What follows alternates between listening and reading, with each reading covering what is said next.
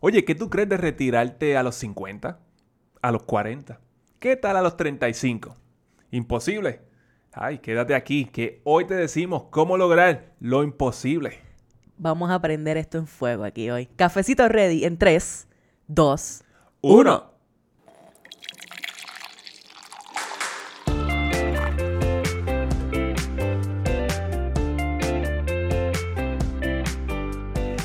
Saludos y bienvenidos a Café on a Budget, tu expreso hacia la libertad financiera. Te habla tu host, Manuel Vidal, y me acompaña la mejor money coach de todo el mundo y todo el universo, su Hailey Matos. ¿Qué está pasando, mi gente? Familia, episodio 157 de Café on a Budget. Hoy lunes 3 de abril de 2023. ¿Viste cómo se me enredó la lengua ahí? Vaya, abril. sí, sí, abrir, abrir. Estamos aquí, mi gente, nuevo quarter.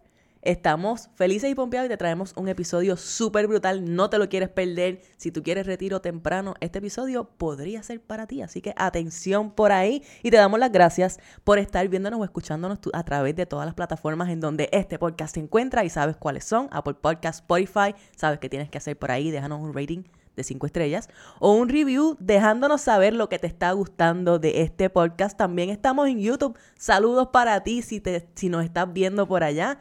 Suscríbete al canal, déjanos un comentario y comparte este video con tu corillo. Y sabes qué? También puedes vernos adicionalmente si estás en Puerto Rico por Liberty Canal 85 y 285 los domingos y los lunes a las 4 de la tarde para que hagas tu double shot de café on a budget. Ahora sí que sí. Mira que a la gente le gusta el double shot, que tenemos personas que nos están pidiendo todavía más episodios por Mira. semana y toda la cosa. Y es como que yo estoy bien agradecido por eso, Súper, súper. pero no sé si puedo hacerlo. No sabemos, no, de verdad que gracias. Recibimos muchos mensajes. A mí me gusta compartir eh, a través de las redes algunos de esos mensajitos eh, con mucho amor que recibimos. Y sí, definitivamente hemos recibido personas que nos están pidiendo más de un episodio a la semana. Los llevamos en el alma y en el corazón. Y yo estoy segura que en algún momento eso va a poder pasar en Café No Budget, aunque Sí. eso no es ahora. Eh, 100%, 100%. El- el- bueno, lo que recibimos por las redes es mucho amor. Eso, Y amor. eso es, eso es bastante... y a nosotros nos encanta el amor. Nos encanta. Es lo, es lo mejor. El, el amor es todo.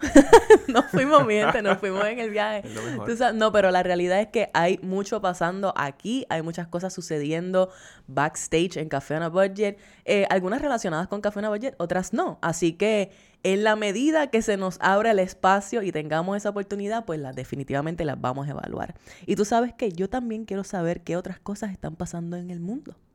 Así que, ¿qué tal si tú nos dices qué está pasando, Manuel Vidal? Nos vamos con el qué está pasando. ¿Qué Como está siempre, la sección favorita de todos los niños Los en Puerto. Rico, que les interesa qué es lo que está pasando. ¿Qué en quieren saber los niños hoy?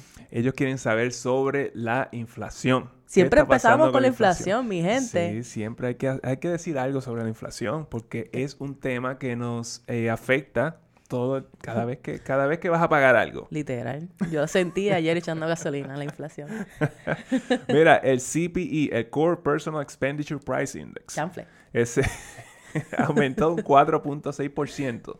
Este es el para, para el mes de febrero, en comparación con febrero del 2022. Este es, este es el, el, el numerito, el porcentaje, el- la métrica que la Reserva Federal usa para tomar decisiones, que es di- muy diferente al Consumer Price Index, el CPI. Este es el CPE. Y eh, comparado entonces con el año pasado, para el mismo tiempo, pues subió 4.6%, which is, para mí eso es bastante. Es- eh, no, eso es alto, pero, Ajá. pero es una leve baja comparado a enero del 2023. Ah, de un comparado al mes pasado. 1%. Ah, no, el mes pasado no. Estamos en marzo, comparado con Es- enero, con principio Exacto, de esta es la de febrero. Ok, got it. Eh, con el mes anterior, que fue enero, eh, pues es un punto uno. Qué eh, bajo. Por ciento. So, eso son buenas noticias. Eso son buenas noticias porque estamos viendo que quizás este proceso de deflación que está hablando la Reserva Federal, pues está funcionando. Eh, ellos quieren llevar este, este es el numerito que ellos quieren llevarlo al 2%. Ujú. So, estamos a más del doble. Más del doble. Yo no creo que vayamos a llegar a un 2% de inflación. soon. Por- realmente no. Yo diría que si esto baja tres y pico, sería como que un milagro. wow.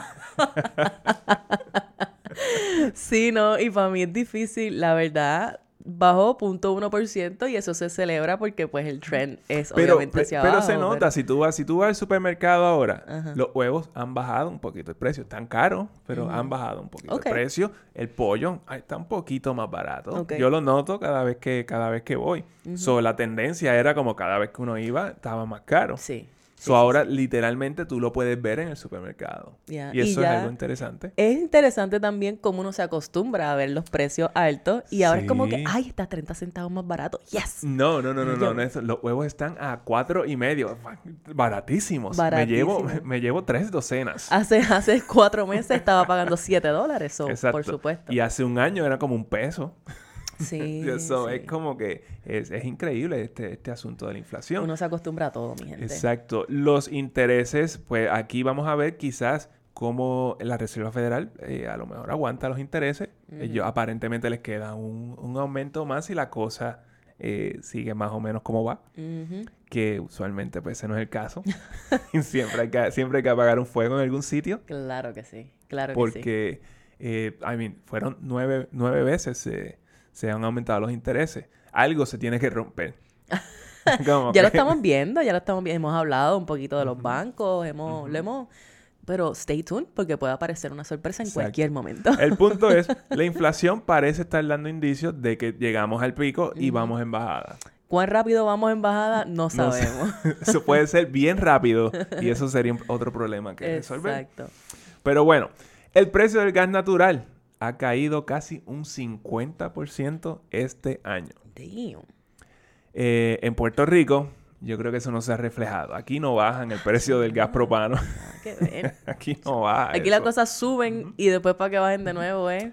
Exactamente. Difícil. Baja, su- sube estrepitosamente de un día para otro y baja como, como en dos años. A cuenta gotas. Exactamente. Ajá. Pues mira, tuvimos un invierno relativamente caliente, el invierno 2022, eh, y pues nos, nos usó el gas que teníamos. Y aquí estamos hablando de lugar, no en Puerto Rico. Puerto Rico no, Aquí- aquí, se usa no gama que para estufa. Aquí, exactamente. Un invierno relativamente caliente. Aquí todo el tiempo es caliente. Pero estamos hablando de los países donde necesitan del gas Sí, para estamos, mantener. Estamos hablando de Estados Unidos, por ejemplo. Eh, en Europa, eh, ahora mismo, eh, Estados Unidos guarda mucho, mucho gas natural. Ok.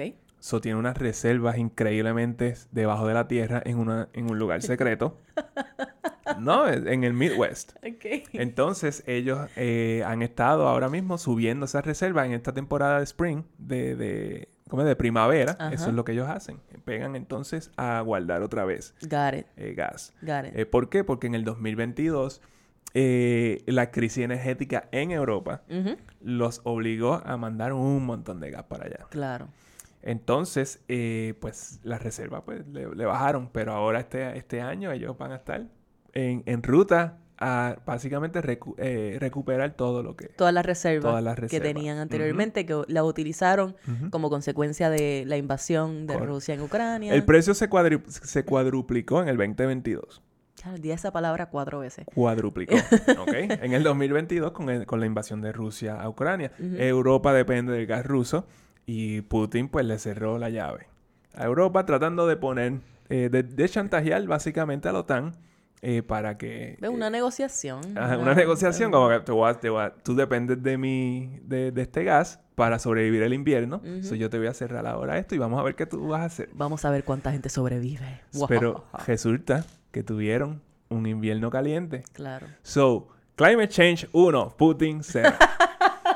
so, Wow, eso es terrible. el cambio climático Terrible. potencialmente salvó millones de vidas este año. Wow. Yo Sí. nunca lo había visto de esa manera, ahora que lo dice, y es como creepy. Porque se esperaba, lo que se esperaba que pasara en Europa era que iban a haber este eh, eh, cortes de luz, eh, ¿cómo se llama? Selectivos, donde algunas áreas se iban a quedar sin luz y, y en el invierno eso es devastador. Devastador. Y el gas iba a estar, eh, no, no iba a haber gas para calentar estas casas. Tú has estado en una casa, en esas casas En allá, Alemania. En si tú estás en Alemania, tú estás en un invierno. En un invierno frío. Nene, Sin yo he estado en, en casas en Maryland sin, sin calefacción, con una temperatura de 30 grados y uno no sabe cómo lidiar con eso. Porque, ¿sabes? No es que he vivido así, pero he estado en, en ese tipo de lugares. Un ratito, un par de horas y después como que, no, yo me voy, I'm done with this. Imagínate. Exactamente. Imagínate. So, en, el 2000 en el 2022, 74% del gas natural de Estados Unidos terminó en Europa. ¿Por qué? Pues se están preparando para, para lo peor Para en el esa invierno. necesidad. Para esa necesidad. Y entonces no pasó. y Gracias ahora, y ahora hay reservas de gas y todo eso. So, ahora vamos a ver qué pasa en el 2023 cuando llegue el invierno. Eh, pero hasta ahora... eh, Sí, pero tienen otro año para figure it out. Exactamente, exactamente. Que Esto lo que ellos estaban, ellos estaban tratando de resolver esto en tres meses. Cuando en verdad esto es una infraestructura bien, bien compleja que hay que montar para tú eh, lidiar con esto. Y a DH. Y eso está, eso son buenas noticias. De cierta manera, triste que este- el cambio climático sea lo que los salvó. Pero no, Pero, no pues, todo es malo. it is what it no, is. no- de- no todo es malo, no todo es negativo. Claro. El cambio climático podría tener cosas positivas, eso es todo. Todo tiene sus pros y sus contras y sus Exactamente. Pero pues, ¿quién sa- sabe el Dios? Mira, imagínate que con una prueba de sangre podamos detectar un tumor canceroso un año antes de que se forme. Que eso no estaría increíble. ¿Cómo, eh? Hicieron un estudio con mil pacientes, eh, 500 pacientes con cáncer, 500 pacientes sanos. Y con esta prueba, los, los investigadores lograron anticipar la formación de 25 tipos de cáncer. Incluso encontraron que algunos pacientes dentro del grupo que no tienen cáncer encontraron riesgo de desarrollar eh, cáncer en el futuro. ¿De dónde salió esto? ¡Qué cosa tan increíble! Esto es un, un game changer en la industria de la salud, en, la- en el cáncer, la industria del cáncer, en el, en el desarrollo eh, de, tra- de mejores tratamientos para el cáncer. So, no hubo ni un falso negativo ni un falso positivo. A tal nivel de que ahora ya esto está a prueba, eh, la- la- esta prueba la están ofreciendo ya en el Reino Unido, en todas partes. Yo tengo que saber más sobre esto. ¿De dónde habrá salido esta prueba de sangre? Increíble. Sí, bueno. Que es- tú puedas saber con un año de anticipación Sí. si vas a desarrollar algún tipo de cáncer y puedes de- detectar hasta 25 tipos de cánceres diferentes. Hasta ahora, ajá, los 25 tipos de cáncer más comunes están ahí, pero básicamente se pareciera que se puede eh, anticipar cualquier tipo de cáncer. Eh, y no, no tan solo se puede saber el tipo de cáncer, también se puede saber dónde se está desarrollando. ¿Cómo que dónde se está desarrollando? ¿Como que dónde en tu cuerpo? ¿Dónde en tu cuerpo? No. Sí. Eso está, pero al garete. Bueno, me parece genial. Hace rato que estamos pidiendo algún tipo de breakthrough en este... Pero imagínate que ahora es como se saca la sangre todos los años y sabes si, si vas a tener eh, cáncer el año que viene. Bueno, que, exacto. wow. Ahora hay que ver cómo esto se implementaría. Yo me imagino que faltan un millón de pruebas y ta, ta, ta. Pero, y cómo esto se implementaría dentro del sistema de salud, ¿verdad? Porque la idea es que esto pueda estar también accesible a la mayoría de las personas. Claro, etcétera, eh, claro, todo, eh, todo, la- siempre la idea es esa, es, es hacerlo disponible a la mayor cantidad de personas posible. En estos, est- en estos stages, pues es más, es más Es complicado. más difícil, claro es más complicado porque el sistema no está puesto todavía. Exacto. So, esos son como dos investigadores que están ahí detrás eh, tratando de hacer esta prueba. Ok, pero es prometedor, mi gente. Esto estaría genial. Pero, pero mil pacientes y que y el hecho de que ya se está ofreciendo en todo el Reino Unido, eso nos va a dar una data increíble en los próximos meses. Y ya Estados Unidos, pues obviamente ya esto va a estar disponible este mismo año probablemente en ¿Tú Estados crees? Unidos. Sí, 100%. Mi gente, pendiente a Porque eso. es una prueba de sangre. Realmente Sí, es sí, una prueba de sangre. entiendo. No es como, no es nada invasivo. Claro, So- claro. So, tú vas a ver cómo esto, esto va a ser algo, algo increíble. La tecnología es amazing. La tecnología es amazing. Y esto yo creo que es excelentes noticias también para la industria de la medicina, ya que, pues, tú sabes, van a haber quizás más personas interesadas en invertir en esas industrias o en esas compañías, etcétera, etcétera. Así que, De hecho, eh, este, este estudio, quien salió fue, eh, hablando de esto, fue Deepak. eh, Ajá. Este Chopra. Ujú. So, en una, en una entrevista de él fue que salió todo esto. Ah, pues vamos a averiguar, mi gente. Ahí lo tiene, Manuel te tiró ese, ese, Pa- ¿qué está para pasando? que sepan, para mí esto es como, cueste lo que cueste, Estos son pruebas. Para eso es que uno tiene libertad financiera, en mi opinión. Como que Claro. para esto es que sirve eso. Pues Claro. Sirve el dinero. Claro, claro. Y nada, vamos a seguir averiguando cómo eso evoluciona, porque a fin de cuentas puede ser una oportunidad de inversión, puede ser algo también que, como tú dices, ah, pues mira, yo voy a trabajar porque yo quiero tener buena salud, yo quiero poder estar, tener acceso a este tipo de, que, o sea, yo entiendo que queremos que la mayor cantidad de gente tenga acceso, pero ahora mismo, como están las cosas, pues queremos ser del tipo de, de las personas que sí pueden tener Pero acceso. yo quiero acceso a esto lo más rápido posible. Exacto. So, este, para, para eh, que todo el mundo tenga acceso a esto, toma tiempo, simplemente por la naturaleza, la cantidad de personas que vamos a estar lidiando. So, simplemente toma tiempo. Excelente. Pero bueno. Mira, el gobierno americano anunció que los fondos del Seguro Social se agotarán un año antes de lo anticipado. Ahora es en el 2034, no en el 2035. ¿Ok? Está brutal. El año pasado te suben, ah, pues te vamos a dar más del seguro social por la inflación. Oh, never mind, ahora se acaba más pronto. Mira, esto es provocado por una ola de retiro después del 2019 para acá con el COVID y toda la cosa Claro. y la baja tasa de natalidad. Claro. Que de hecho el gobernador de Puerto Rico mandó a las parejas jóvenes a parir en estos días. Sí, sí, porque el problema de la, de la, de la natalidad. Algo que nadie to- todavía no esto no se ha resuelto en ninguno de los países que lo ha tratado de resolver Ajá. con, lo- con la cantidad de incentivos que hay por ahí en Japón y todo esto no funciona no Si no- funciona pero aquí el gobernador pues mira eh, tenga más hijos Sí, no, y ahí sí va a funcionar, porque alguien vino a decirte que vaya, te vayas a parir. Y entonces Exacto. tú dices que hay otros países donde hay incentivos, que si de maternidad, que Sí. si todo este tipo de cosas, para que tú te sientas más confiado de Y que vas a estar eso no supported. Y aún así no lo así. hace. Ay, ay, ay. Y el gobernador, pues, mira, vete a parir. mira Eh, so, después del 2034 ¿qué pasa? de ahí en adelante tendrían que cortarle los beneficios a pues a todos los beneficiarios en un 20% para que se sostenga So, si- esto es si el Congreso no toma acción eh, con esto. antes.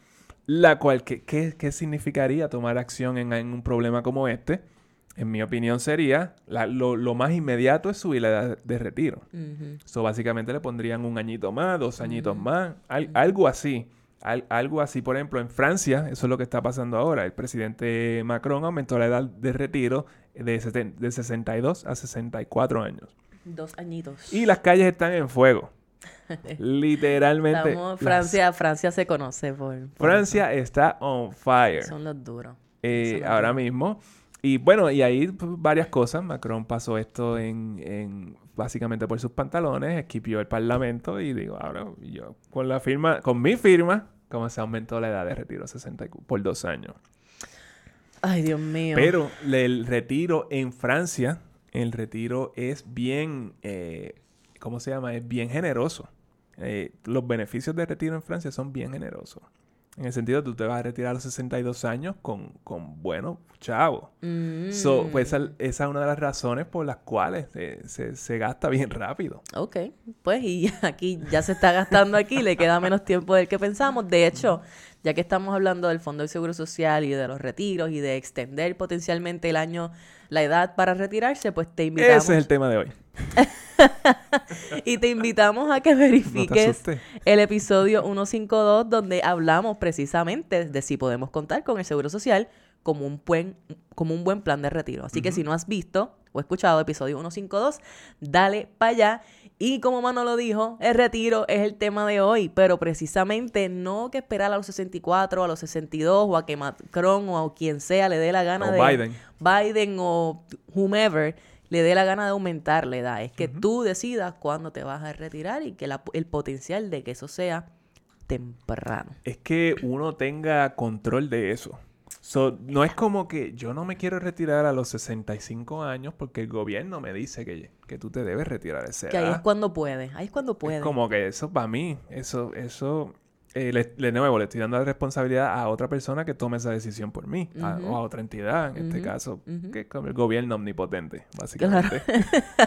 y por eso mismo, o sea, eh, por eso mismo es que personas como tú que nos escuchas y como nosotros queremos libertad financiera y eso es lo que estamos buscando, ¿verdad? Porque queremos eh, poder tener una vida en donde seamos nosotros quienes tomamos el control y tomamos la responsabilidad también, ya sea porque nos queremos retirar a los 50 años, ya sea porque queremos viajar y no hemos sentimos que quizás este estilo de vida no nos da la oportunidad de hacerlo o queremos dedicarnos a cualquier otra cosa diferente a la que estamos haciendo hoy.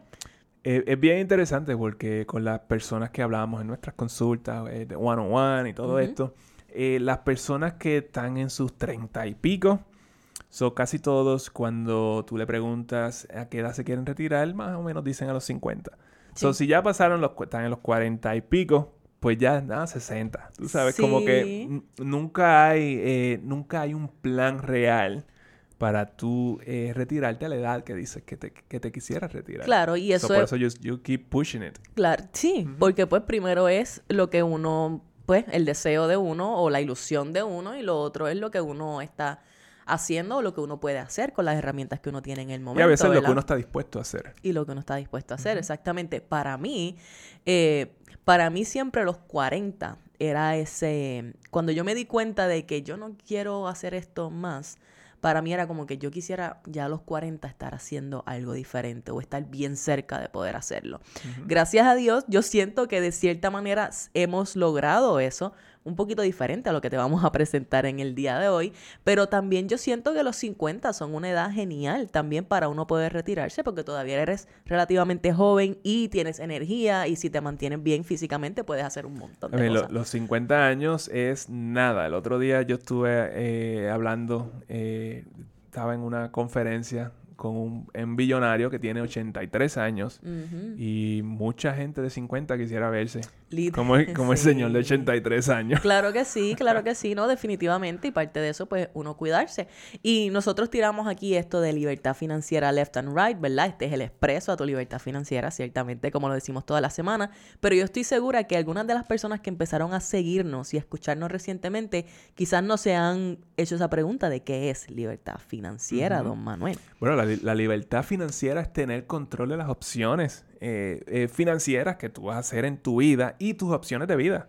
Eso es básicamente tú puedes hacer lo que tú quieras. ¿Dónde está la, la cuán complejo puede ser esto? Es que, tienes que saber qué es lo que tú quieres y eso puede ser medio complejo. Sí, no, y esa es la primera parte, ¿verdad? O por lo menos saber que lo que estás haciendo ahora no es lo que tú quieres. Claro, por muchas personas andan frustradas con sus trabajos y porque y la razón es porque sienten que no tienen control con sus finanzas. Yo estoy haciendo este trabajo porque necesito el dinero, porque, tengo responsabilidad, tengo obligaciones, tengo una hipoteca, tengo un carro, tengo hijos, tengo mis gastos. Mira para allá, eso ya me da estrés nada más que de escucharlo. Exacto, so es como que este trabajo yo lo odio, pero no veo otra salida. Y aunque no lo odie, el hecho de que tú estés obligado, obligada a ir los días que no te sientes bien o que te quisieras quedar en tu casa, I need a mental health day, que gracias a Dios ya eso comenzó a existir, pero antes es un mental health day, que rayos era eso, eh, pues puede añadir mucho estrés a tu vida. La idea con la libertad financiera es precisamente eso, que tú puedas vivir tu vida como tú quieres, bajo tus propios términos, que tú seas quien diseña esa vida sin que el dinero sea un obstáculo. Por eso yo siempre te pregunto, eh, siempre te exhorto a que te hagas esta pregunta. Si, eh, si no fuera por el dinero... Si el dinero no fuera un problema. Si el dinero no fuera un problema, ¿qué estarías haciendo hoy? ¿Estarías haciendo lo que haces con el, día a día o harías algo diferente? Si harías algo diferente, pues apúntalo, busca qué es eso. Exacto. Y si harías algo diferente, ¿qué te detiene hoy de comenzar a explorar cómo eso se ve, aún manteniendo el trabajo. Eso es bien importante porque esto no son, estos no son cambios que van a venir de hoy para mañana. Jamás. Jamás. Ojalá. Yo pensaba eso. Sí, ya we've been there. Uno es como naif, ¿verdad? Como, como ingenuo con este tipo de cosas y la realidad es que como todo, para tú lograr una meta como libertad financiera o independencia financiera o lo que sea, tú necesitas convertirte en la persona que va a llegar allí. Quien tú eres, como tú eres hoy, no es esa persona que puede tener libertad financiera. So, tenemos que transformarnos en esa persona. Estos son cosas grandes. Estos son cosas grandes que tú vas a lograr en tu vida. grandes eh, para ti. exacto, grandes para ti, para nadie más. Eh, lo que yo piense no importa. No importa. Este, pero estas son cosas grandes que van a tomar un montón, bastante sacrificio. Claro. Eh, y disciplina y toda, y todo. Sí, mucha, mucho deseo. Mucho crecimiento, mucho crecimiento. Mucho crecimiento y una visión, que es lo que Manuel te dice. Tú tienes que saber qué es lo que tú quieres. Y por eso entonces que te estamos trayendo en el día de hoy un movimiento que se hizo muy popular, yo diría hace como una década atrás, give or take, quizás más. Eso salió antes, pero entre los milenios se hizo muy popular y se llama el Fire Movement. Hoy estamos hablando del el fuego. El, fire. del fire movement. ¿Qué quiere decir este fire movement? Financial independence, retire early. Eh, independencia financiera, retiro temprano. Correcto. So, básicamente eso, eso es lo que estamos, lo que está buscando estas personas, que realmente es, es un programa bastante agresivo de ahorros e inversión. pues, y, aquí es, importante traer este concepto de las inversiones, mm. porque no importa cuál, cuál es tu plan ni a qué edad tú te quieras retirar del trabajo, las inversiones son parte de ese plan. 100%, siempre. Siempre. Ya esta idea de, perdón, esta idea de, ah, pues yo voy a ahorrar todo mi dinero y entonces, no, eso ya sabemos que no funciona. Hay que, hay que invertir tu dinero para que crezca, para que la magia del interés compuesto haga su trabajo y que al momento que tú te retires, sea a los 50 o a los 67, tenga allí un buen nest egg para tu vida. Exacto. So, la cuestión es que estas personas que están en este movimiento FIRE, pues ellos hacen eso, pero mucho más agresivamente que el promedio. Eh, muchos de ellos ahorran hasta un 70% de su ingreso. Uy. ¿Ok? 70. Eso es un montón. Si tú ganas eh, 100 mil dólares, digamos, al año, por, decir un número redondo, 70 mil se van a ahorros. Exactamente. En ahorros y obviamente sabiendo que esos ahorros terminan siendo invertidos. Este plan se popularizó en los 90 con un bestseller, con un libro que se llama Your Money or Your Life por mm. Vicky Robin y Joe Domínguez. Mira para allá. Eso es un buen libro para ir y leer. Exacto, debería ponerlo, lo voy a poner en los show notes. Ok. Your Money or Your Life de Vicky Robin y Joe Domínguez. Y la premisa entonces del libro es que las personas deben evaluar cada gasto, cada gasto en términos del número de horas de trabajo que te cuesta. Ok, ¿qué significa esto? Si tú ganas 10 dólares la hora, ¿qué significa eso? Pues que si yo compro un artículo que me cuesta 10 dólares, yo debo verlo como, ah, adquirir este artículo me cuesta una hora de trabajo. una hora de mi vida. Una hora de mi vida, exactamente. Una hora de mi vida, una hora de trabajo, exactamente. Eh, y eso es bien eye-opening porque te hace ver las cosas con una perspectiva diferente. No es solamente el dinero, es el tiempo que te está tomando a ti obtener ese dinero que ahora lo vas a utilizar en ese artículo. Exactamente. So, digamos que tú tienes un pago de carro de 500 dólares al mes. Uy y tú ganas 10 dólares la hora. Pues yo ni sé, son 50 horas. Estoy haciendo una matemática bien loca. 500 dólares al mes por 10 horas, 10 dólares, pues son, te toma 500 horas. que diga, 50 horas. 50 horas. Eso es a unas, a unas semanas de 40 horas. Eso te toma más de una semana cubrir el gasto de ese vehículo que quizás lo usas para llegar a ese trabajo. Precisamente para ir al trabajo. Exactamente. una semana para cubrir eso. So, digamos que tienes otro 500 dólares en renta, hipoteca. So, otra, semana, y pico que se fue en eso. Exactamente. So, tú no has hecho nada, eh, nada más, aparte de eso, más que para trabajar, para el, el poner... Para tu techo y para, tu, auto. Ajá. Que eso no está increíble. Es increíble, definitivamente. Y claro, esto se puede ver como, ah, no, pero es que uno necesita el techo y uno... Y claro que sí, esas son necesitamos esas cosas, definitivamente. Quizás esto nos hace pensar eh, verdaderamente cuánta casa es que queremos pagar o cuánto auto, sobre todo auto, cuánto auto queremos pagar. si tú lo ves de esta manera, es una, es una manera de optimizar eso. ¿Por qué? Porque tú no quieres pasar la vida para eh, eh, pagando, pagar tus horas, pasar tus horas en una semana para pagar simplemente estas cosas. Para pagar una cosa que probablemente no te estás disfrutando y hemos hablado de esto muchas veces, lo vemos constantemente, es parte del rat race de cierta manera, ¿verdad? Porque adquieres las cosas para verte de cierta manera o porque te gustan o porque las disfrutas, etcétera, pero ahora entonces esto te obliga a continuar en el mismo círculo vicioso en el cual estás para poder sostener y mantener ese artículo que compraste, ¿verdad? Y eso se ve muchísimo cuando adquirimos pues artículos eh, de alto costo como los autos. Eh, y otro tipo de cosas, autos, viajes, estilo de vida, etcétera, etcétera. Pero e- esa es la cosa. Imagínate entonces cuando tú estás comprando, por, por ejemplo, pues ropa eh, constantemente. Y eso, pues que son cosas que tú desechas. Y eso, literalmente es tiempo que tú estás tirando a la basura. Mira, esa, esa ropita que compramos en China cada rato, que hace tiempo que no, no hablo de esto, está bello. Yo entro a la página y la ropa está bien linda. Sabemos que la calidad no necesariamente es la mejor. Y sabemos también cómo es que se crea, cómo se construyen estas piezas de ropa, en dónde y bajo qué condiciones. So, estamos contribuyendo a muchas cosas media, media iffy por ahí, consumiendo de esta manera, pero añádele a eso el hecho de que si vas y te compras un traje por 15 dólares y si tú lo que haces son 10 dólares la hora, pues te está tomando una hora y media de tu vida adquirir ese traje. Eh, Exacto, está- exacto. ¿sí? Y te lo vas a poner por una hora. y te lo vas a poner por una semana o lo que sea, no lo quieres usar mucho para que no se va mucho en Instagram y al par de meses lo vas a donar o lo vas a regalar o lo vas a botar porque ya se deshizo y ya, se perdió ese dinero, no pasó nada con él, ¿me entiendes? Em, esto quizás puede verse como una forma extrema de verlo, pero te lo estoy diciendo porque estoy segura que a alguien esto le va a resonar. So, la idea es que tú vas a dedicar, la- volviendo al FIRE movement, Sí.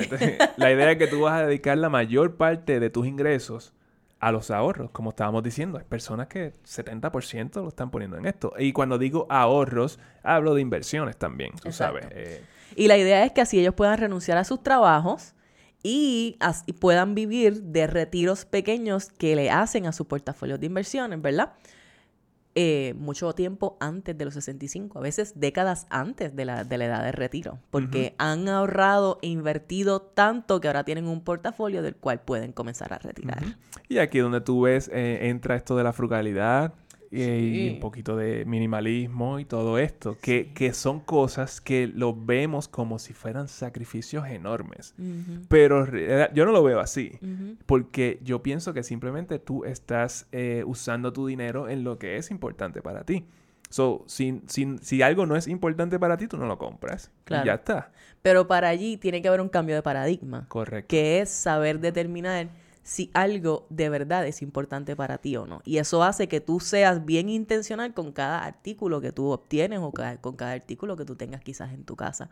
Y es un proceso, uno no llega a un full minimalismo eh, de una noche para otra, pero piensa que el tú comenzar a evaluar quizás tus adquisiciones, las cosas a las cuales tú le pones valor desde este punto de vista, de cuánto de mi tiempo me está tomando, no solamente te va a llevar a necesitar menos cosas o a querer menos cosas y a tener un estilo de vida más simple y más tranquilo, sino también que te va a ayudar a ahorrar, invertir mucho más dinero y crear más riqueza. So para mí that's a win-win.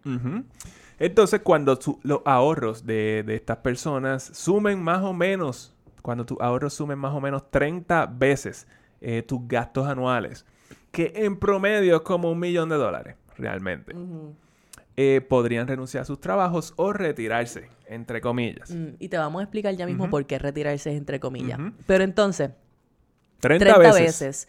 Tus gastos anuales. So, primero que todo, tú necesitas saber cuánto tú gastas 100%, anualmente. 100%. Y entonces tú multiplicas eso por 30 y ese es el número que tú necesitas en, tu, en tus inversiones para que entonces tú puedas, eh, en esencia, comenzar a vivir este estilo de vida. Exactamente, eso esto lo que quiere decir es que tú tienes que hacer un presupuesto y monitorearlo por un buen tiempo para tú saber cuánto, cuánto es ese número de tus gastos anuales. Claro. Y quizás ahora ese número se vea bien alto porque tu estilo de vida, pues, eh, adquieres muchas cosas, pero quizás siendo a través de este proceso del que te hablamos, te vas dando cuenta de que necesitas menos y ese número quizás se reduce y significa que necesitas unas inversiones quizás menos, eh, un Exacto. portafolio menos grande para Exactamente, lograrlo. tú vas a vivir mucho más pequeño Ajá. eh, en esto y pues es que no es, no es un estilo de vida grande, esa, esa es la idea de Esa es la idea.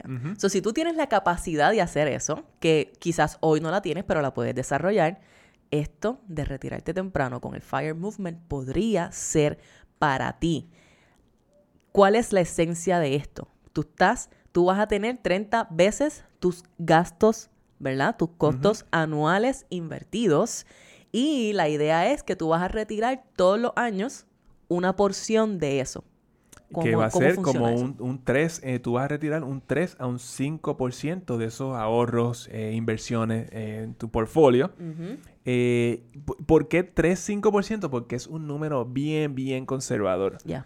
Asumiendo que, por ejemplo, en el, S- en el S&P 500, en promedio, el rendimiento de un 10%. So, tú vas a estar sacando un 3, un 5% y todavía tu portfolio va a seguir creciendo año tras año. Exacto. Y, es- y esto es lo que ahí donde se pone bien interesante. Pero esto es obviamente mucha dedicación. Claro, ¿verdad? claro, hay mucha dedicación, pero a fin de cuentas piensa en eso, ¿verdad? Es un, digamos, un sacrificio, quote unquote, que tú estás haciendo por un periodo de tu vida para poder invertir lo suficiente como para entonces no tener que necesitar un trabajo y tú literalmente poder vivir de tus inversiones de ahí en adelante sin que ese portafolio baje significativamente porque solamente estás retirando ese 4% y ese 4% debe ser suficiente como para cubrir los gastos anuales que ya habías determinado antes. Y entonces tú me vas a decir, ah, pero yo necesito un ingreso gigante. Debes estar pensando eso. un gi- de 200 mil, 300 mil dólares al año para tú hacer esto. Eso ayuda. Y eso, ciertamente, eso ayudaría. Bien brutal. Pero, eh, pero realmente no, realmente no. Eh, si tú te quieres retirar en tus 30, pues posiblemente ese sea el caso. Claro. Eh, eso, eso está bien. Pero aquí hay mucho, va a haber mucho que aprender eh, para las personas que quieren retirarse a los 50, a los 60, a los 40. Ujú. Eh, que quizás no, no, es- no tiene que ser así de agresivo. Estas personas que ellos de verdad quieren retirarse a los 35 años. Sí. So, en ese caso sí. Pero sí, la, la- la parte de, como se dice, la, la parte de FIRE, FI, es independencia financiera, ¿verdad? Sí, FIRE es F-I-R-E, so F-I, las primeras dos letras, significan Financial Independence, independencia financiera. Algo que cuando lo logras, porque no te voy a decir si lo logras, no, no, cuando lo logras, te permite emplear tu tiempo o trabajar en algo que te guste, que te apasiona, que te interesa, en vez de trabajar por obligación, Y ya pintamos cómo era que se Y veía. eso esto. es independencia financiera. Para mí eso es libertad financiera. Tú no necesitas un millón de dólares en el banco para tener libertad financiera. Exacto. Realmente. Exacto. Y eso, eso es a lo que nos referimos. Esta no es la única manera de obtener esto. O sea, eh, FIRE no es la única manera en la cual tú puedas emplear tu tiempo en algo que te guste y te apasione en vez de trabajar por obligación. Eh, pero es una alternativa. Y lo que, lo que es importante aquí que tú sepas es que hay, hay más, es como hay muchas maneras de esquina a quedar. So, tú, esta puede ser una alternativa o puedes hacer algo diferente, pero tienes que saber que esto existe. Yo creo que es exacto. Tú puedes simplemente cambiar de carrera eh, si tomas los pasos eh, eh, pertinentes para tú lograr esto y no tienes que, que hacer nada de esto. Tienes que prepararte para tomar riesgo, un poquito de riesgo, porque tú vas entonces a cambiar de carrera, pues probablemente vas a cobrar menos dinero y todas estas cosas, pero eso pudiera ser, para mí, en mi opinión, en mi libro, libertad financiera. Exacto. Pero Financial Independence es el hecho de que tú no necesitas el trabajo a fin de cuentas. Y de hecho, la autora del libro dice que FIRE, de, de- de ese libro, ¿verdad? Este concepto como tal, no es tanto sobre retirarte temprano. No es tanto sobre esa idea. Es algo más bien que te enseña a consumir menos mientras vives mejor. Y eso sí que es un cambio de paradigma bien grande porque todos no, no, eh, estamos siendo bombardeados por el te- todo este mercadeo que nos dice lo contrario. Lo que nos está diciendo consume. consume, consume, porque si tú no compras este producto, tú no vas a ser feliz. Uy. que eso no es cierto, eso es cierto en todo, todo lo que te están vendiendo es felicidad. Coca-Cola eh, son, los, son increíbles con eso. bello. Es como que yo me siento mal no tomarme una Coca-Cola. Bien brutal. Y de esos anuncios de Navidad, wow, qué cosa tan bella, se te llena el corazón. Tú lo que quieres es que sea Navidad todo el año y tomar Coca-Cola todo el tiempo y comprar muchos regalos. Pero este es el punto, ¿verdad? Te están vendi- vendiendo una falsa idea de felicidad, obteniendo cosas y ella lo que está diciendo aquí es como que, no, tú puedes quizás tener esa felicidad sin tener que consumir de esa manera. Ahora, ¿qué es lo que requiere FIRE de verdad? de verdad necesitas eh, un plan. Y esto es... eh, la, la mayor parte, la mayoría de las personas no tienen un plan para el retiro. Nos encontramos con esto constantemente. Sí. Eh, simplemente ni queremos pensar en eso. Sí, porque es trabajo. Exactamente, pero para lograr cualquier tipo de retiro, tú vas a tener que hacer un plan. Si tú no haces un plan, tú estás a la merced de que el Seguro Social lo corte, corte en 20% después del 2034. y si estás planificando, y, si ese era tu plan, ahora tienes 20% menos. 20% menos con lo que lidiar o si no, pues esperar un poquito más antes de retirarte, ¿verdad? Que esos son, esas opciones no parecen muy fun, ninguna de ellas. Uno de cada cuatro eh, personas no tiene ahorro para el retiro y 36% de los que tienen algo piensan que no es suficiente para un retiro digno. Ya, no me son, Estos son todas las personas que no tienen un plan para el retiro. Que es bastante gente. Exactamente. Sí, sí, sí. Eh, eh, FIRE establece eh, la importancia de tener un plan detallado y respetarlo. ¿Ok? Mm. Algo que todos debemos aprender. quieras eh, hacer FIRE o no. Exacto. Quieras independencia financiera o retirarte temprano o no. El plan que tú estableces, tú lo estableces con tu visión en mente, ¿verdad? Con qué es lo que yo quiero lograr. Y si entonces no respetas el plan, pues entonces, ¿cuál es el punto? ¿Cuál es el punto? No hay congruencia en lo que dices, entre lo que dices que quieres y lo que estás haciendo. Y respetar el plan significa que lo que necesitas es disciplina. Requiere disciplina, mi gente. Fire y todo, libertad financiera, eh, salir de deuda, lo que sea, ¿verdad? Requiere disciplina. Con respecto al fire, tú necesitas maximizar tus ingresos y tú necesitas minimizar tus gastos. Y yo pienso que esto se cae de la mata, ¿verdad? Eh, y piensa que retirarte en tus 30 o en tus 40 requiere mucha dedicación, requiere que tú le estés prestando atención a estos números, a tus hábitos, a tus prioridades, a si estás haciendo las cosas como dijiste que las ibas a hacer. Hay que estar constantemente evaluando. Y esto puede, esto puede, eh, lo que puede requerir es que tú consigas un mejor trabajo, porque el que, el que tienes no te paga suficiente, o quizás conseguir un segundo trabajo. Exacto. Todo eso puede ser parte del plan, siempre y cuando haya un plan siempre y cuando haya un plan. Pero a la misma vez no es tan, yo pienso que no es tan descabellado dependiendo cuál es tu situación eh, personal o de familia, etcétera. Porque si tú piensas como que, ok, esto es un poquito de sacrificio, cogerme un segundo trabajo o lo que sea, eh, por, no tienes que hacerlo por 10 años consecutivos, pero esto es algo que tú puedes hacer por temporada. Y decir, ok, esta temporada del año yo la voy a tomar para fajarme trabajando y hacer un montón de dinero y poder eh, eh, aplicar más, aportar más a mi retiro y voy a hacer eso todos los años por la cantidad de tiempo que me requiera llegar a ese número de FIRE. Y es un sacrificio y es disciplina que requiere, pero no necesariamente significa que tú vas a tener que estar súper, súper, súper fajado con dos trabajos toda tu vida, Exactamente, exactamente. Y, y al fin de cuentas el budget es la herramienta más importante que te va, te va a ayudar a hacer esto y hacer de nuevo cualquier cosa. Yes. Financieramente. porque hay que aprender cómo eh, tú tienes que aprender cómo tú estás eh, eh, manejando tu dinero. Ya. ¿En qué lo gastas? Y esa es la primera forma de obtener disciplina cuando se trata de tu dinero, ¿verdad? Tener la disciplina de planificar tus gastos. proactivamente y de monitorear tus gastos para asegurarte de que estén alineados con el plan que hiciste. Y eso es todo el punto del presupuesto y eso es todo lo que te enseñamos con Money Mind Flow, by the way. ¿Qué otra cosa requiere Fire Don Manuel? Bueno, eh, ya llevamos un rato hablando de esto, yo diría, pero son inversiones. Aquí, rapidito. aquí no cabe, aquí no cabe esta, esta mentalidad de que tengo miedo a invertir, tengo miedo a, perder dinero. Eso, eso no cabe, porque las inversiones son, eh, es algo eh, como es básico eh, para, para tú lograr cualquier tipo de retiro, como estaba diciendo. Esencial. Esencial, exactamente, Y también requiere que tú inviertas la mayor parte de tus ingresos mensuales. La, prioridad es esto, con este movimiento. Mucho más que el promedio. Mucho más que, tú sabes que típicamente, ah, si tú estás ahorrando, invirtiendo 20%, pues estás en buen camino. Pues aquí te estamos hablando, ya lo escuchaste, 50% de tu ingreso, 70% de tu ingreso para algunas personas.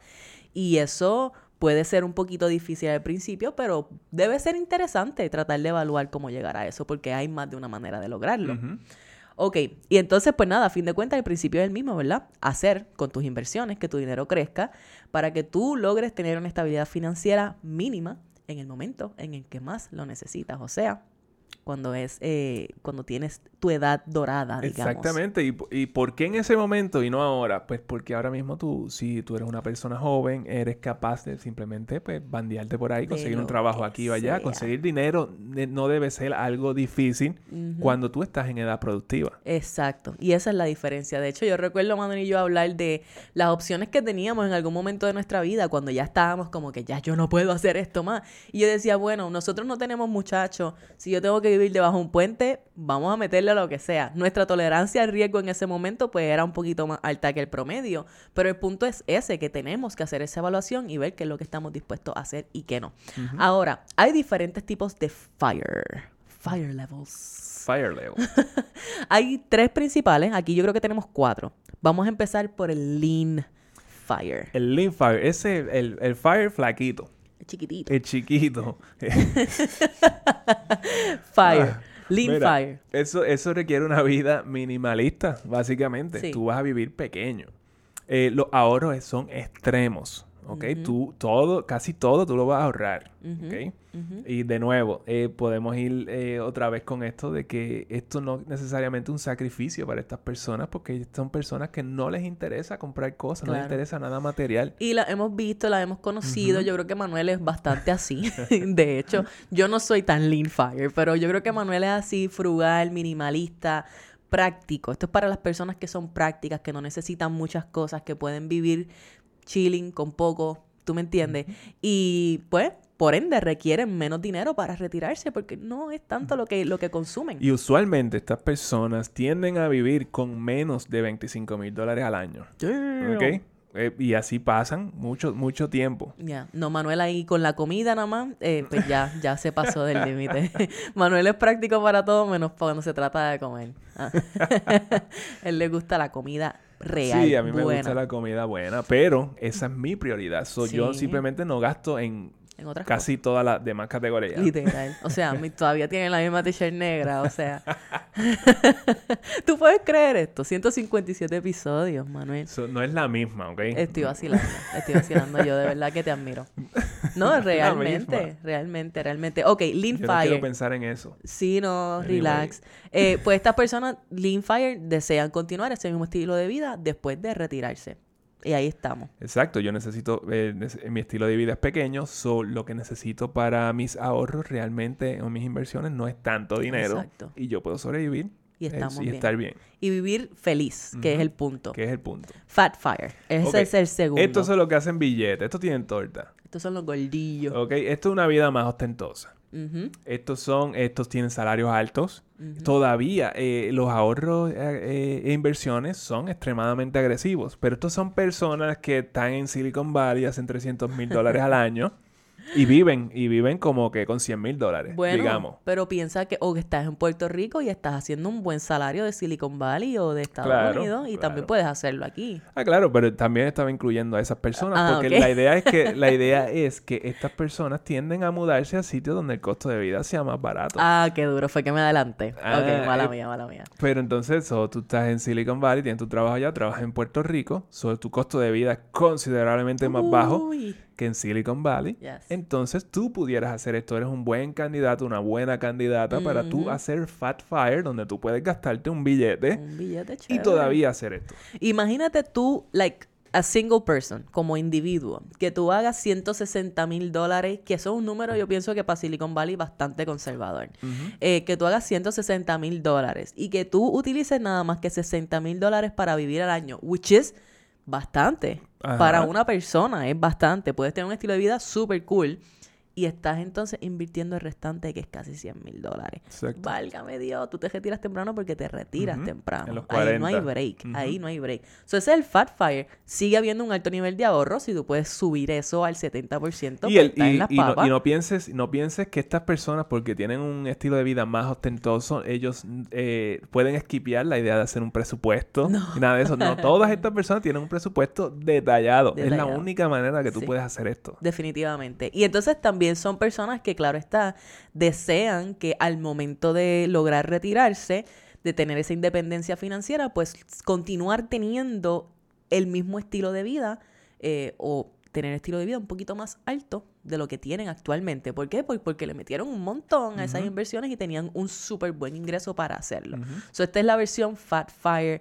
eh, que me parece genial. Hay una tercera opción, Barista Fire. Barista Fire. Este, este, a mí me, este a mí me gusta mucho. ¿Te gusta? Sí, porque este, este tú renuncias a tu trabajo 9 a 5. Esta es la, esa es la, la, la meta.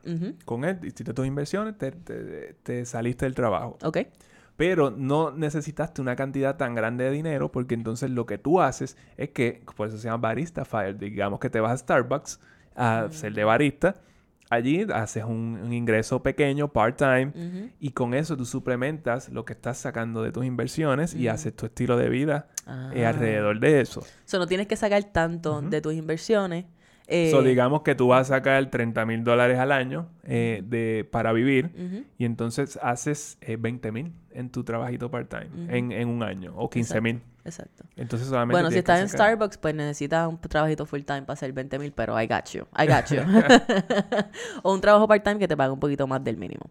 Exacto. pudiera ser, pero, pero bueno, la, la, idea es que tú puedas hacer lo que tú quieras. Si tú quieres vivir con ese trabajito part time, pues, pues, pues, sacar un chipito más, pero la idea es que no todo salga de tu, de tu, de tu portfolio. Sí, que estás suplementando y también estás regular chileando en algo que te interesa, así que no te sorprendas si ves a Manuel por ahí en algún Starbucks metiéndole de varita porque simplemente es algo que, puede ser interesante. quiero experimentar. de hecho, el, CEO de Starbucks, él de vez en cuando, o eh, como una vez al mes, algo así, se va a un Starbucks a hacerle barista. Eso está durísimo. Sí, sí, me, me, parece genial. Pues ahí está. Esa es una opción en la cual tienes regular lo mejor de los dos mundos. Estás trabajando en algo que no te da tanto estrés, que potencialmente te gusta hacer, y también puedes entonces sacar un poquito de, tu, de tus inversiones para tener tu estilo de vida chilling. Y el final, el tipo de fire último que tenemos es el Coast Fire. El Coast Fire. So, mira, allí tú tienes un portfolio que tú puedes dejar continuar creciendo por su cuenta eh, para que pueda cubrir tus necesidades al momento de retiro, pero tú continúas trabajando. La diferencia es que tú no necesitas continuar ahorrando para retirarte. So, básicamente, el trabajo eh, que tú estás haciendo, número uno es porque quieres hacerlo. Y número dos, con eso tú estás cubriendo todos, todo tu costo de vida eh, de eh, ahora mismo, en el momento, mientras que tus inversiones están creciendo. So, digamos que tú estás en un empleo que te está permitiendo invertir a esta escala para FIRE, ¿verdad? Que estás sacando un montón de dinero para tus inversiones, para tu retiro temprano. Pero entonces, una vez tú logras llegar a ese número que tú estabas buscando, esas 30 veces lo que va a ser tu costo de vida anual, tú dices, ¿tú sabes qué? Que bueno, ya yo logré esto, yo voy a seguir trabajando, pero ya yo no necesito este trabajo. Déjame buscar un trabajo que sea más chilling, más relax, que me guste más, aunque me pague menos. ¿Por qué? Porque ahora tú no necesitas estar ahorrando esa cantidad tan grande para ponerla en tus inversiones. Ahora tú puedes vivir puedes eh, bajar quizá el, tus ingresos porque quieres otro trabajo que te gusta más o inclusive pues puedes aumentar tu estilo de vida en términos de gasto porque ahora te sobrará más dinero mensual. tú tienes un poquito más opciones o te puedes ir a un part-time también si eso es algo que, que te llama la atención. Sí, la idea es que ahora todo lo que entra es para, pues, básicamente... Para ti. Para ti. Para ti. Tú haces lo que tú quieras con ese dinero. Ya tú tienes tu retiro asegurado. Exactamente, tu retiro está asegurado. Eso, esa es la clave aquí. Eso está genial. Me gusta mucho esa porque tú sabes que yo lo veo como que uno a veces ve retiro y uno piensa que, ay, yo me voy a retirar, yo no voy a hacer nada. Pero yo pienso que todos tenemos de cierta manera ese deseo de, de, hacer algo, de probar algo.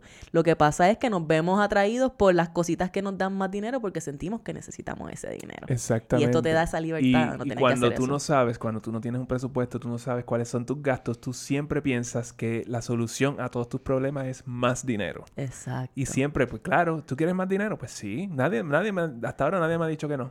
¿Pero para qué? No, pues dame más dinero. Yo merezco más. Claro, siempre mereces más, pero ¿de qué, qué diferencia hace si no sabes usarlo? Pero si no tienes, si ese dinero no tiene un propósito en tu vida, eh, va a ser bien difícil que lo consigas, yo diría. Sí. Sí, porque no estás enfocado. Exacto. No estás enfocado. Tú quieres más dinero, pero no sabes por qué. Pero mira, ahí te dimos, ¿verdad? los tipos de fire, lean fire, fat fire, barista fire, coast fire. Hay opciones. Hay opciones. Tú puedes evaluar dónde es que yo estoy, qué es lo que a mí me llama la atención, cuán pronto es que yo quiero retirarme, cuánto dinero yo creo que yo voy a necesitar en ese momento y comenzar entonces a hacer tus cálculos para saber entonces si tienes la capacidad de comenzar a invertir la mitad de lo que estás haciendo y si todavía no puedes invertir la mitad, no te preocupes, invierte lo que tú puedas, pero ahora que tú tienes este enfoque del cual Manuel te está hablando, ahora tú puedes comenzar a hacer cambios para aumentar esa cantidad de inversión que tú estás haciendo hasta llegar al 50%, si eso es lo que tú quieres hacer. So, ¿cómo, tú, ¿Cómo tú llegas a tener un millón de dólares invertidos? Ay, como tú llegas a tener un millón de dólares invertidos, pues tú tienes que, si tú quieres retirarte temprano, tienes que ahorrar, invertir entre 50 y 70% de tu ingreso todos los meses o todos los años. Ok, so- so- digamos que son 3 mil dólares al mes. Ajá. Ay, Si esto- tú logras, ok, ok, ok, si tú logras invertir 3 mil dólares al mes, Ujú. So esos son 36 mil dólares, Ajá. ¿verdad? Eh, bueno, no. Si tú quieres invertir 3 mil dólares al mes, ah, yo tengo estos cálculos aquí, pero yo mejor los escribo en algún sitio, porque es que no, no los tengo, no los tengo 100%. So, yo básicamente lo que estoy diciendo aquí es que si tú tienes 3 mil dólares al mes, esos son, ajá, 36 mil dólares al año que tú vas a necesitar. So, entonces, eso significa que tú vas a querer, ay, estos son, tú vas a querer tener te- 1.08 millones invertidos para tú poder retirarte y poder tener ese, ese mismo estilo de Ah, vida. Ok, ok. So, para tú sacar 36 mil dólares al año, Exactamente. ah, ok. So, Exactamente. necesitas más o menos un millón de dólares invertidos, Eh, que le cua, eh, que le eh, cua. porque vas a sacar solamente el 4%. Ajá, exactamente. Ok, eso hace sentido. Esto es básicamente los cálculos. Yo te tiro esos cálculos ahí en los show notes, pero a fin de cuentas, o te puedo dar los lugares en donde puedes hacer estos cálculos para que llegues a tus números personalmente. Manolo, en conclusión, Nada, en conclusión, mira, si tu retiro, si tú quieres retirarte a los 67 años, pues como quiera tú necesitas un plan. Así que, ¿cuál es ese plan? Mira, en conclusión, FIRE no es para todo el mundo. Claramente, no es para todo el mundo, pero tú necesitas saber que estas posibilidades, que de las que te estamos hablando hoy, existen. Que hay opciones en base a tu visión de lo que es un retiro para ti, pero eres tú quien tiene que definir qué es un retiro para ti, ¿verdad? Es muy posible, es muy posible como te lo dijimos y puedes ir haciéndolo paulatinamente hasta llegar a ese punto en el cual puedas comenzar a invertir estas cantidades grandes de dinero. Pero requiere que prestemos atención a lo que estamos haciendo hoy con nuestro dinero y si estamos teniendo congruencia entre lo que decimos que queremos y lo que de verdad estamos haciendo. Así que, ¿qué tú necesitas comenzar a hacer hoy? Bueno, tienes que mirar qué es lo que estás haciendo. Eh, empieza haciendo tu presupuesto y saber cuánto, eh, saber cuáles son tus ingresos y cuáles son tus gastos. Eso es, eh, básicamente eso es definir tu estilo de vida. Cu- ¿Cuánto, está, cuánto te gastas? Evaluar. ¿Cuánto Tienes que- vale? exacto. Comenzar a evaluar tu estilo de vida. Mira, quizás comienza a estudiar sobre el minimalismo. Quizás eso es algo que pueda hacer, que tú puedas imple- implementar, que a ti te llame la atención. Quizás es para ti. Quizás no, no importa, pero dale la oportunidad y maximiza tus inversiones. Busca oportunidades de maximizar tus ingresos. Lo, lo hemos dicho, ¿verdad? A través del episodio estamos recapitulando. Y como ya Manuel te dijo, todo esto comienza mirando tu plan de gasto y monitoreo.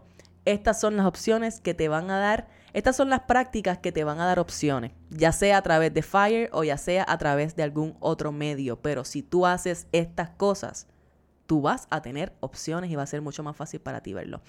¿Cómo hacerlo? Si no sabes cómo hacer tu presupuesto, sabes que tenemos Money Mind Flow por ahí para ti. Y si tú eres de las personas que dice, ay, pero yo tengo demasiadas deudas y yo no sé cómo yo voy a poder salir de allí, esto no es algo para mí porque tengo que las deudas no me permiten invertir, pues stay tuned porque tenemos algo que viene por ahí en Money Mind Flow para ti. A ti que tienes así esas deudas que no te permiten salir adelante, a ti te va a beneficiar lo que viene de Money Mind Flow, for sure. Y si no, sabes que tienes las consultas educativas con Don Manuel y Doña Suheili, donde te podemos ayudar a determinar el mejor próximo paso para tu plan financiero, Manuel. ¿Algo más que quieras añadir antes de no, irnos? yo creo que nada, vamos a darle a este presupuesto. Esto es algo serio. Esto es algo Eh, serio. eh, es como que a veces yo lo, di- lo digo como chiste a veces, Sí. pero no.